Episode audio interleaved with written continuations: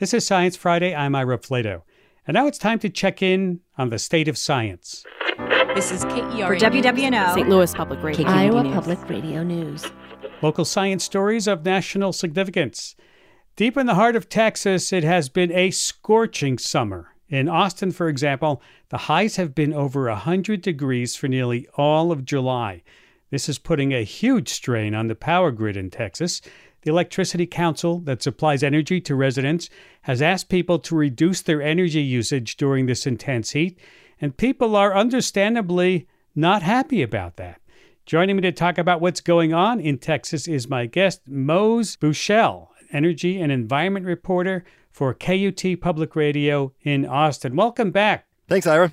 Nice to have you. I know you've been dealing with this Texas heat. Can you walk us through what's been going on with the energy supply this week? Yeah, absolutely. I mean, the, the heat started in the spring and it's been pretty much nonstop. And obviously, that drives up energy use. Uh, the, the main driver for power use in Texas in the summer is, of course, air conditioning. And when you have heat like this, people are going to crank up their AC. That puts a strain on the power grid.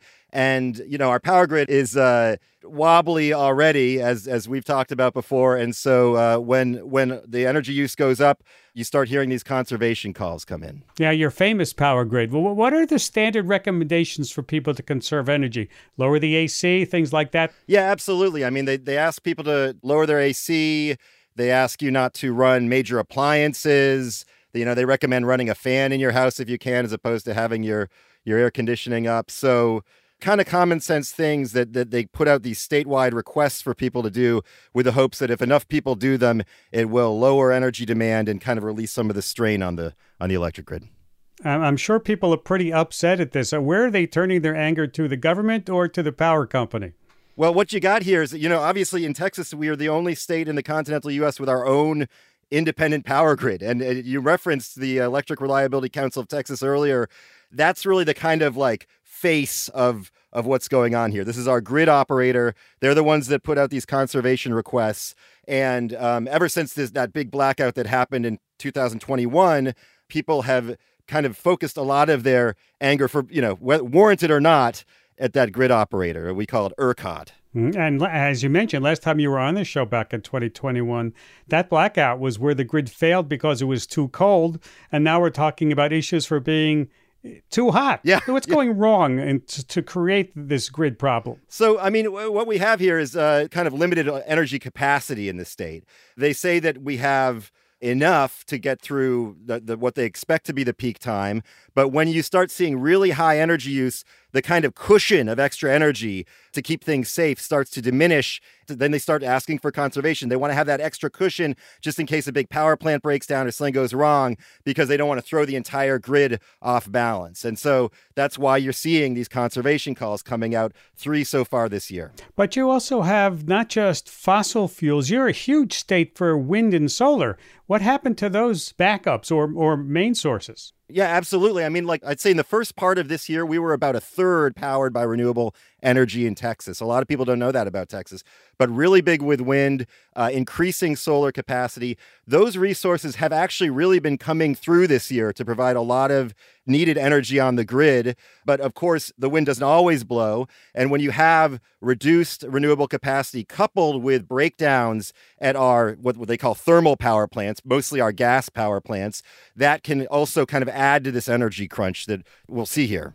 Following the news, it seemed that this tremendous heat had had stopped the wind from blowing for a while. Is that right? Yeah, although, you know, th- this enters into a huge conflict that we see in the state that we've seen for years in the state, which is a kind of a running battle between renewable energy and fossil fuel interests. Wind has actually been performing about at expectation. You know, the wind usually picks up in the evenings or in the, you know, kind of afternoons, evenings in the state. You're not always going to see that resource available in the middle of the day during the summer heat. That's why solar's complements it so well. Uh, we have seen solar really pick up some of that slack. Well, it looks like the only ingredient you're missing are the batteries, right? That you could store the stuff when the wind's blowing and the sun is shining. That's right. I mean, like the big jargon word now in Texas has been dispatchable energy, right? You know, energy that you can kind of turn off and on as you need it. People that uh, want to support the fossil fuel industry here, they kind of use that to, to try to justify building more gas plants. But of course, there are other options. We are seeing growth in battery storage in the states, really big growth. Um, of course, it's starting from very little. Uh, and, you know, we also hear a lot of calls for increased solar coming in because obviously in the summertime, the same conditions that create this this really high electric demand, those are the exact same conditions that create solar energy. So it would complement it very well. Well, thank you very much for explaining that to us, Mose. Uh, thank you, Ira. And good luck with the rest of the summer. We're going to need it. yeah, Mose Buchele, energy and environment reporter for KUT Public Radio in Austin, Texas. And if you want to learn more about the Texas Energy Grid, you can head over to our website, sciencefriday.com slash state of science. And Moses' podcast, The Disconnect, Power Politics, and the Texas Blackout, comes back for its second season.